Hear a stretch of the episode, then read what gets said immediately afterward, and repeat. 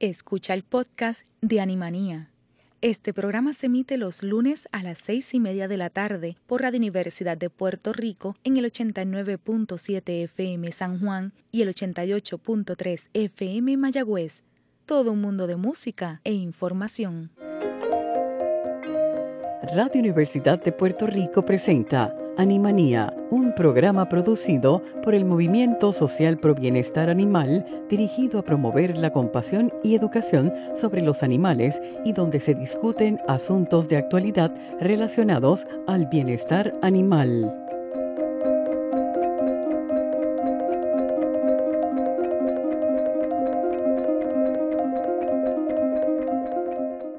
Muy buenas tardes, Radio Escucha. Bienvenidos a Animanía. Muy buenas tardes. Saludos a todos nuestros radioescuchas. Buenas tardes.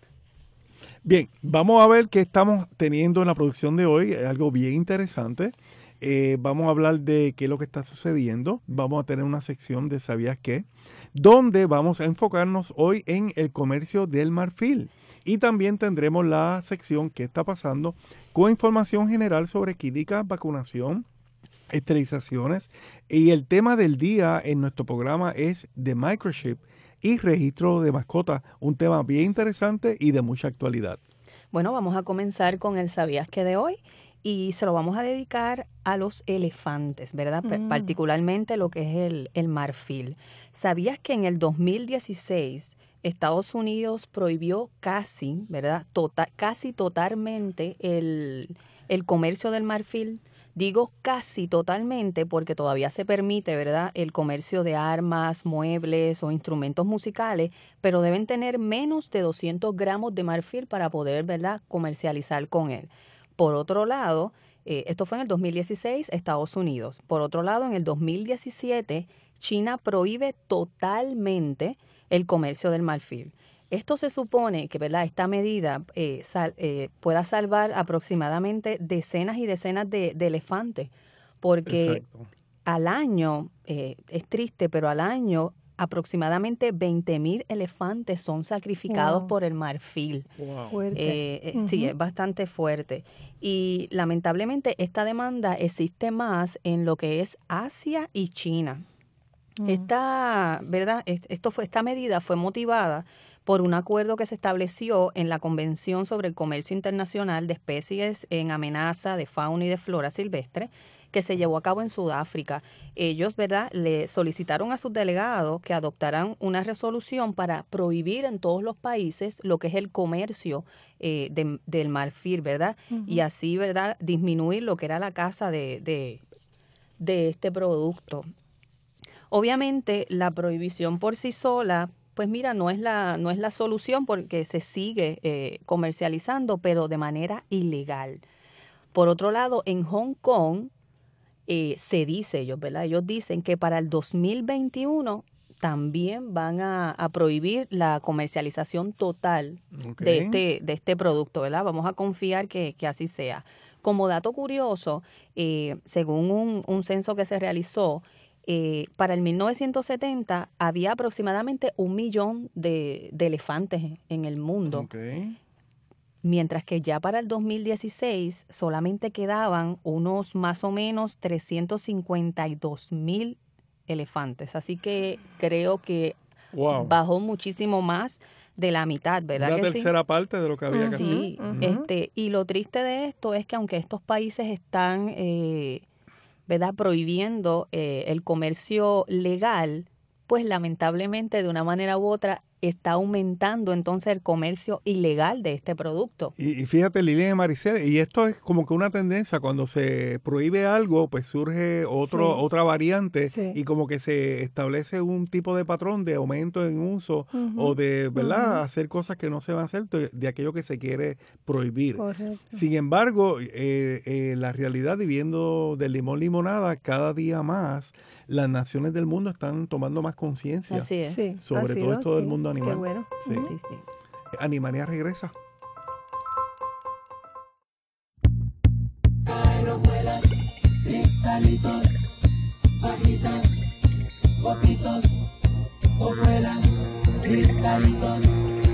mañana blanca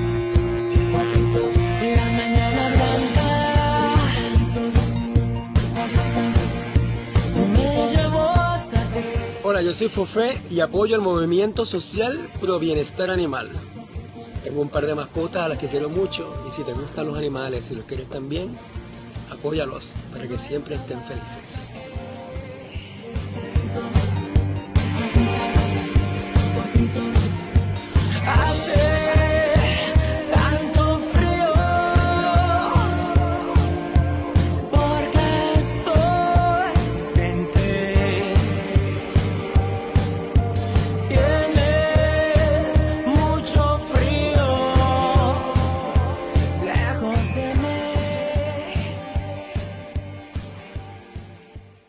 Muchas gracias, Fofé, por el apoyo a la causa. Agradecemos mucho tu involucramiento en todo esto. Y vamos a continuar con Animanía. Y en esta ocasión, ¿qué está pasando? Vamos a ver, Maricel. Bueno, pues aquí tenemos que Ecos Bootcamp tiene una, va a tener una recaudación de fondos eh, el sábado 17 de agosto de 5 pm a 9 pm.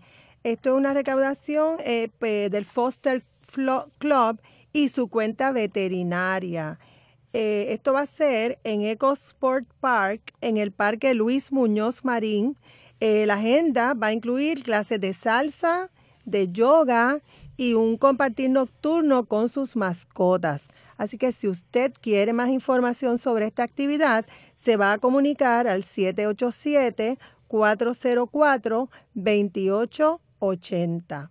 Tenemos también que la oferta de eh, Express en sus eh, diferentes clínicas que están en Guaynabo, Caguas, Dorado, Ponce y Salinas, siempre se mantiene con ofertas de esterilizaciones y vacunaciones para perros y gatos a bajo costo. Así que si usted quiere más información sobre estas clínicas, pues puede comunicarse al 787 478-0999 para información.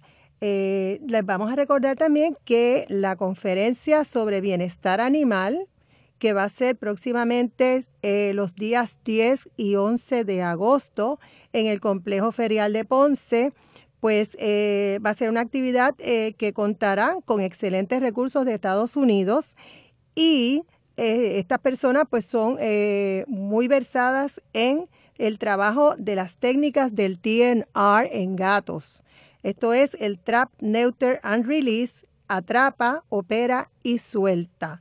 En esta actividad se estarán rifando sobre 200 trampas.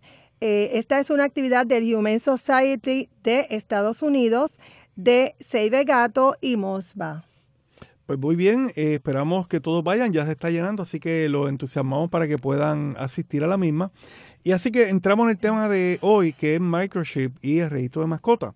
Cuando hablamos de microchip, lo que estamos hablando es una manera de poder identificar a tu mascota, porque si vemos Lila y Maricel, usualmente como identificamos a nuestros mascotas con collares. Pero ¿qué pasa? Estos collares pueden eh, soltarse, se pueden perder, así que el microchip es una excelente alternativa a la hora de identificar a tu mascota. Y si vamos a ver qué es un microchip, pues mira, básicamente un microchip está cubierto eh, de, una fina capa de cristal biocompatible. el microchip realmente es una cápsula que tiene una alta resistencia y no eh, va a causar en nuestros animales ni alergia o rechazo porque es un material inerte e inocuo y está totalmente esterilizado.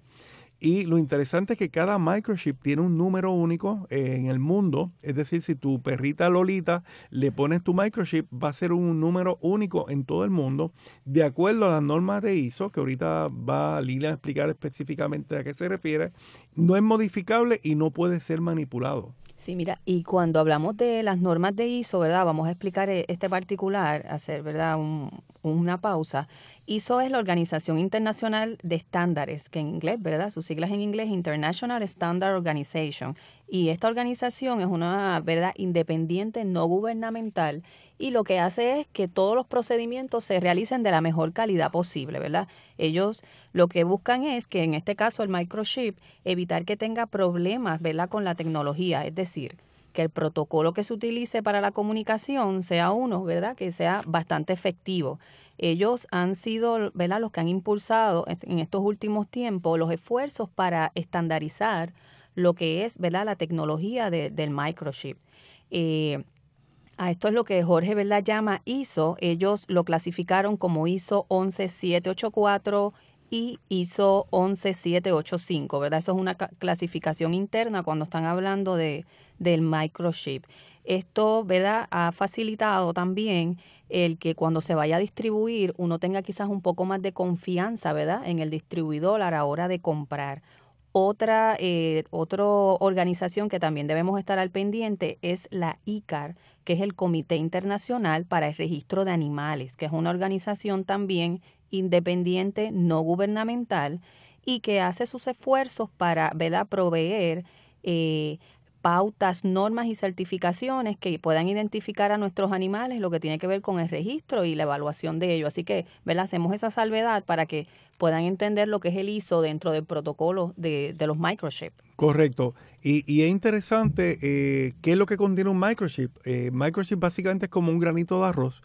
Eh, en ese eh, pequeño artefacto se almacenan una cantidad de dígitos, específicamente son 15 números, lo cual es autorizado por autoridades y normativas, como bien Lilian decía, que regulan a nivel mundial este tema.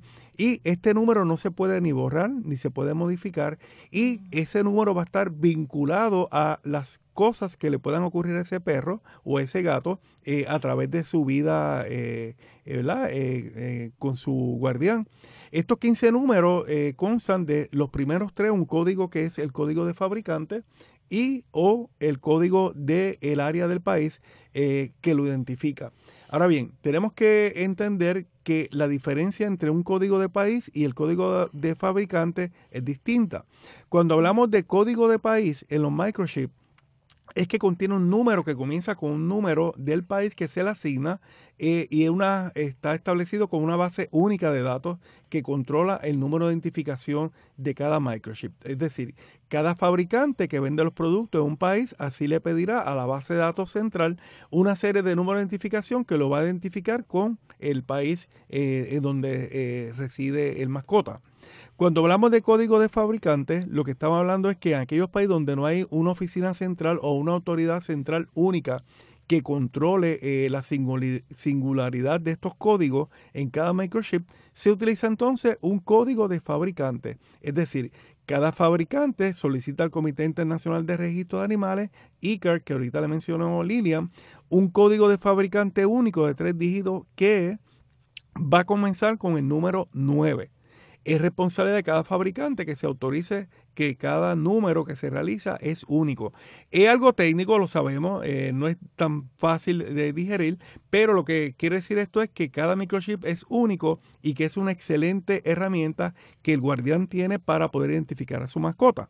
Eh, igualmente un microchip nunca va a perderse eh, porque se encuentra obviamente en la piel del animal y en cada refugio que usted vaya, oficina veterinaria, pueden identificar eh, a través de un escáner la información que contiene ese chip. Este chip, microchip económico, es algo muy simple y puede dar la capacidad de reunir a familias con animales perdidos cada año, que en efecto así ocurre. El proceso de implantar el microchip en el animal no es doloroso, eh, no es molestoso, es como si le pusieran una vacuna rutinaria eh, y se utiliza una aguja para poder insertar el microchip que no es más grande, como dije ahorita, de un grano de arroz, debajo de la piel de mascotas. Y en los perros y en los gatos, usualmente ese microchip se suele implementarse línea y Maricel en los homoplatos. Eh, este proceso es simple, eh, no requiere de cirugía, no requiere de ninguna anestesia y de hecho es tan simple que se puede realizar durante un examen rutinario en el veterinario. Así que yo creo que es una opción que tenemos hoy en día que antes no había interesante. Claro que sí, Jorge. inclusive durante el espallatón realizado en Puerto Rico, muchos de los animales impactados dentro del servicio de esterilización también se les colocó un microchip. Interesante. Se puede implantar un microchip en la mayoría de los consultorios veterinarios primarios y refugios para animales. Sí, muchas veces eh, los refugios entregan, ¿verdad? Cuando adoptan, cuando se adoptan, los entregan ya con el microchip. Ya eso es una, este, algo que es bien frecuente. Eh, si tú no estás seguro de que tu mascota tiene un microchip, tú la vas a llevar al veterinario o refugio de animales para que allí la examinen. Y también tenemos que, dejar saber, el microchip no es compulsorio, eh, eh, ni en Estados Unidos ni en Puerto Rico. Obviamente en Estados Unidos, a diferencia de, Puerto Rico, sí hay organizaciones que los requieren. Eh, ¿verdad? Para cuando se va a adoptar o, algún tipo de procedimiento. Mientras que en todo lo que es los países de la Unión Europea y miembros, sí allá es compulsorio. Creo que lo habíamos hablado en uno de nuestros programas, ¿verdad? Cuando hablamos de Holanda, eh, si en estos países de Unión Europea es compulsorio por ley que todas las mascotas eh, tengan un microchip, ¿verdad? Eh, todos los animales que son domésticos. También cabe mencionar que en Puerto Rico existen organizaciones, ¿verdad?, que en el proceso de, adopción o de traslado de animales, pues solicitan, ¿verdad?, que se les coloque, pero tenemos que, que reconocer que no es algo legal, o sea, que no es compulsorio. También tenemos que mencionar que nosotros estamos hablando mucho de perros y gatos, pero el microchip se utiliza también para animales de granja. Eh, vacas, caballos, este, inclusive hasta animales exóticos. Lo que pasa es que pues se utiliza más, ¿verdad? Como que lo conocemos más por para animales domésticos como los perros y, los gatos. Eh, en Puerto Rico, obviamente, usted si va, como mencionó Maricel, eh, puede ir a las clínicas y la, la modalidad es que lo soliciten. No es algo que comúnmente las personas van, eh, ¿verdad? Y se les habla de ello. sí, aquí todavía este tema no, no, es uno de mucha demanda eh, y ni de mucho conocimiento. Sí existe, eh, pero no es algo que se acostumbra a que las personas vayan comúnmente, eh, eh, quiero que le coloques un microchip a mi mascota. estos, este artefacto puede fluctuar entre los 20, 40 dólares, ¿verdad? Todo depende del fabricante y el lugar, pero sí es bueno tenerlo bajo, bajo conocimiento. Sí. cabe señalar que también a los cachorros, gatos y perros se les puede implantar el microchip durante el periodo inicial de vacunación. Esto es al mes o mes y medio a dos meses. Eh, los caballos, animales de zoológico y animales exóticos pueden ser identificados también en cualquier momento cuando se solicite, ¿verdad? Sí, fíjense que es interesante que esto no es algo costoso para empezar y es algo muy útil. Y esto nos trae a otro tema que es de vital importancia en Puerto Rico que tiene que ver con registro de mascotas, que de hecho estaremos dedicando otro programa a este tema que es bien amplio y bien interesante. Eh, ¿Por qué? Porque una vez teniendo el artefacto o el microchip en el cuerpo del animal, eh, pues podemos tener una serie de datos eh, sobre esa mascota, lo cual nos permitiría tener un registro. Y parte de lo que nuestro movimiento social pro bienestar animal está proponiendo al país es precisamente buscar la manera de cómo podemos tener un registro de mascotas compulsorio. ¿Qué significa tener un registro de mascotas compulsorio? Pues básicamente en Puerto Rico, al igual que los eh, vehículos tienen tablilla y tienen licencia, ¿por qué no nuestros mascotas? Cuando tú vienes a ver el hecho de que tengamos mascotas registrados, es una conveniencia que podemos verla de diferentes maneras. Primero, ¿cómo atamos este registro? A través de, por ejemplo, cuando vacunamos a nuestros perros de rabia ahí tenemos la oportunidad de aprovechar y poder recopilar información sobre nuestro animal en la oficina de los médicos veterinarios o el método que se utilice. Eso sería una maravillosa oportunidad porque por lo general siempre tienes que ponerle a tu mascota la vacuna de rabia. Pues mira, qué mejor momento, ¿verdad? Que aprovechar y ponerle entonces ese microchip para que tu mascota ya esté cubierta, cualquier ¿verdad? Este, situación que se te pierda, que la mascota se escapa, pues ahí ya tú tienes una forma de eh, inmediatamente identificar ¿verdad? Eh, dónde está la mascota. Y si nos vamos por, por otra vertiente, en este caso es la salud que estamos mencionando, pero entonces nos podemos ir por la vertiente de lo que es el maltrato animal. Eso es correcto. Porque muchas veces, ¿verdad? Eh, podemos encontrar el animal en la calle o en condiciones, ¿verdad? Que no son las más adecuadas y a través de este chip podemos saber, ok, quién es su dueño, quién es su guardián, eh, ¿verdad? Y toda esta información. Así que eh, el, lo que es el microchip cuando se junta, ¿verdad?, con el registro de mascotas, mascotas, perdón, nos trae muchísimos beneficios. En este caso, la salud, como mencionaron, a través de, poder protegerlo, lo que es la tenencia responsable, que incluye todo eso. Correcto. Los países de Europa, como bien tú mencionaste ahorita, eh, Lilian, eh, de hace muchos años, y como hablamos mucho del caso de Holanda, han hecho compulsorios el registro de mascotas, han hecho compulsorio la utilización de microchip. Y en Puerto Rico estamos dando los primeros pasos. Un ejemplo, eh, podríamos mencionar, es el Humane Society de Puerto Rico. Eh, podemos mencionar también el Centro eh, de Control de Animales, control de animales por mencionar dos, y hay muchos más. Eh, Carolina, en Carolina. Albergues. ¿Qué están haciendo ellos? Bueno, pues llega un mascota, lleva un perro, lleva un gato que traigan al albergue, que se pone disponible para ser adoptado. Ellos cuando lo entregan ya le tienen un microchip insertado en su piel el aspecto de tener un microchip nos da a nosotros como país la certeza de que nuestros animales van a estar eh, bien cuidados. ¿En qué sentido? Muchas personas extravían, por la razón que fuera, sus eh, mascotas. Eh, van a la calle y ahí es donde comienza como un ciclo si ese animal va a la calle, obviamente no tiene las atenciones, va a enfermarse, va, a correr riesgo de que sea tenga algún accidente, eh, etcétera, se enferme si vemos un animal en la calle y podemos rescatarlo, pues podemos verificar a través de una oficina de un veterinario o de estos centros, eh, se escanea, eh, como se dice en un muy mal español, eh, y ahí se sabe la información que contiene ese animal basado en ese microchip. Ni si tiene alguna condición previa, ¿verdad? Todo eso, y a, veces no tener que volver a, a realizar los mismos procedimientos. cuando hablamos también de registro de mascotas, en Puerto Rico, hay mucha gente que ha aplicado o, o ha hecho registro de mascotas individuales, porque esto nos trae estadísticas pero lo ideal sería que pudiésemos tener una matriz central Centralizada. que toda, toda la estadística, porque por ejemplo eh, hay urbanizaciones, ¿verdad? que tienen dentro de su sistema de, de seguridad, tú puedes eh, inscribir a tus mascotas y se convierte en un registro. Conocemos también personas preocupadas en sus áreas de vivienda que crean un registro de mascotas de sus vecinos.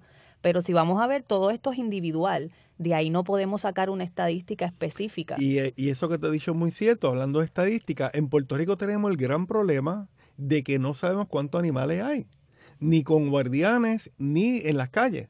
Se habla de que hay un millón de, de, gatos, se habla que hay 300 mil perros. Nadie ha podido constatar esto y ya es un tema que para otro programa sería interesante, que ya en, en Humacao, en la Universidad de Puerto Rico, recinto Humacao, llevó a cabo un estudio eh, eh, verídico sobre cuántos animales eh, ese municipio tiene.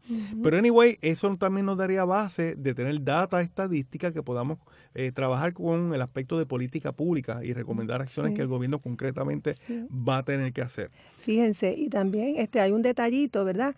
Que quizás son las menos ocasiones, pero sí se han dado, y es que el microchip ha ayudado mucho eh, cuando se una mascota se la roban. porque ha habido ocasiones que se han robado de, de las mismas casas, eh, ¿verdad? Eh, perritos de raza o perritos este y, y entonces cuando realmente pues eh, ya con el microchip pues una manera más fácil de identificar dónde está ese perrito, quién se lo llevó, cómo, eh, cómo localizarlo. Y, hablamos de perro y gato, pero también las aves, las sobre todo las aves exóticas. Por eso quisimos ¿verdad? tocar este tema de microchip. Usted dirá, hoy, hemos aprendido en términos técnicos, pero es que es una cadena, ¿no? Eh, el microchip es necesario, se complementa con un registro de mascota, el registro de mascota complementa con unos servicios, ¿verdad? Y unos beneficios eh, a corto y largo plazo en lo que es eh, la isla, ¿no? La situación actual que tenemos. en los próximos programas vamos a estar hablando de lo que es, ¿verdad? Las opciones y lo que es el registro de mascota. Así que Animanía regresa en breve, no se vaya. Quizás un solo animal no te parezca importante. Pero en nuestro país se tiran a la calle miles de animales todos los años. En Puerto Rico hay cientos de miles de perros y gatos que son abandonados. Los que tenemos en las calles no caben en este estadio. Juega limpio, no abandones. Esteriliza a tu mascota, es tu responsabilidad. Movimiento Social Pro Bienestar Animal, MOSPA. Si quieres conocer un poco más sobre el movimiento social pro bienestar animal MOSPA y mantenerte al tanto de temas de actualidad, puedes encontrarnos en las redes sociales en www.facebook.com diagonal MOSPA. También puedes encontrarnos en Instagram y Twitter. Si te interesa el bienestar animal, tienes tiempo libre y desea ser voluntario, comunícate con nosotros al 402-5024. Bueno, y hemos llegado ya al final de nuestro programa en el día de hoy, eh, agradeciendo la sintonía y despidiéndonos. Un abrazo para todo el mundo. Dios me los bendiga. Muy buenas tardes. Buenas tardes. Buenas tardes, que vayan bien. El Movimiento Social Pro Bienestar Animal presentó Animanía. Los esperamos para una nueva edición el próximo lunes a las 6 y 30 de la tarde por Cadena Radio Universidad de Puerto Rico. Acaba de escuchar el podcast de Animanía. Le invitamos a que nos sintonice los lunes a las seis y media de la tarde por Radio Universidad de Puerto Rico en el 89.7 FM San Juan y el 88.3 FM Mayagüez. Todo un mundo de música e información.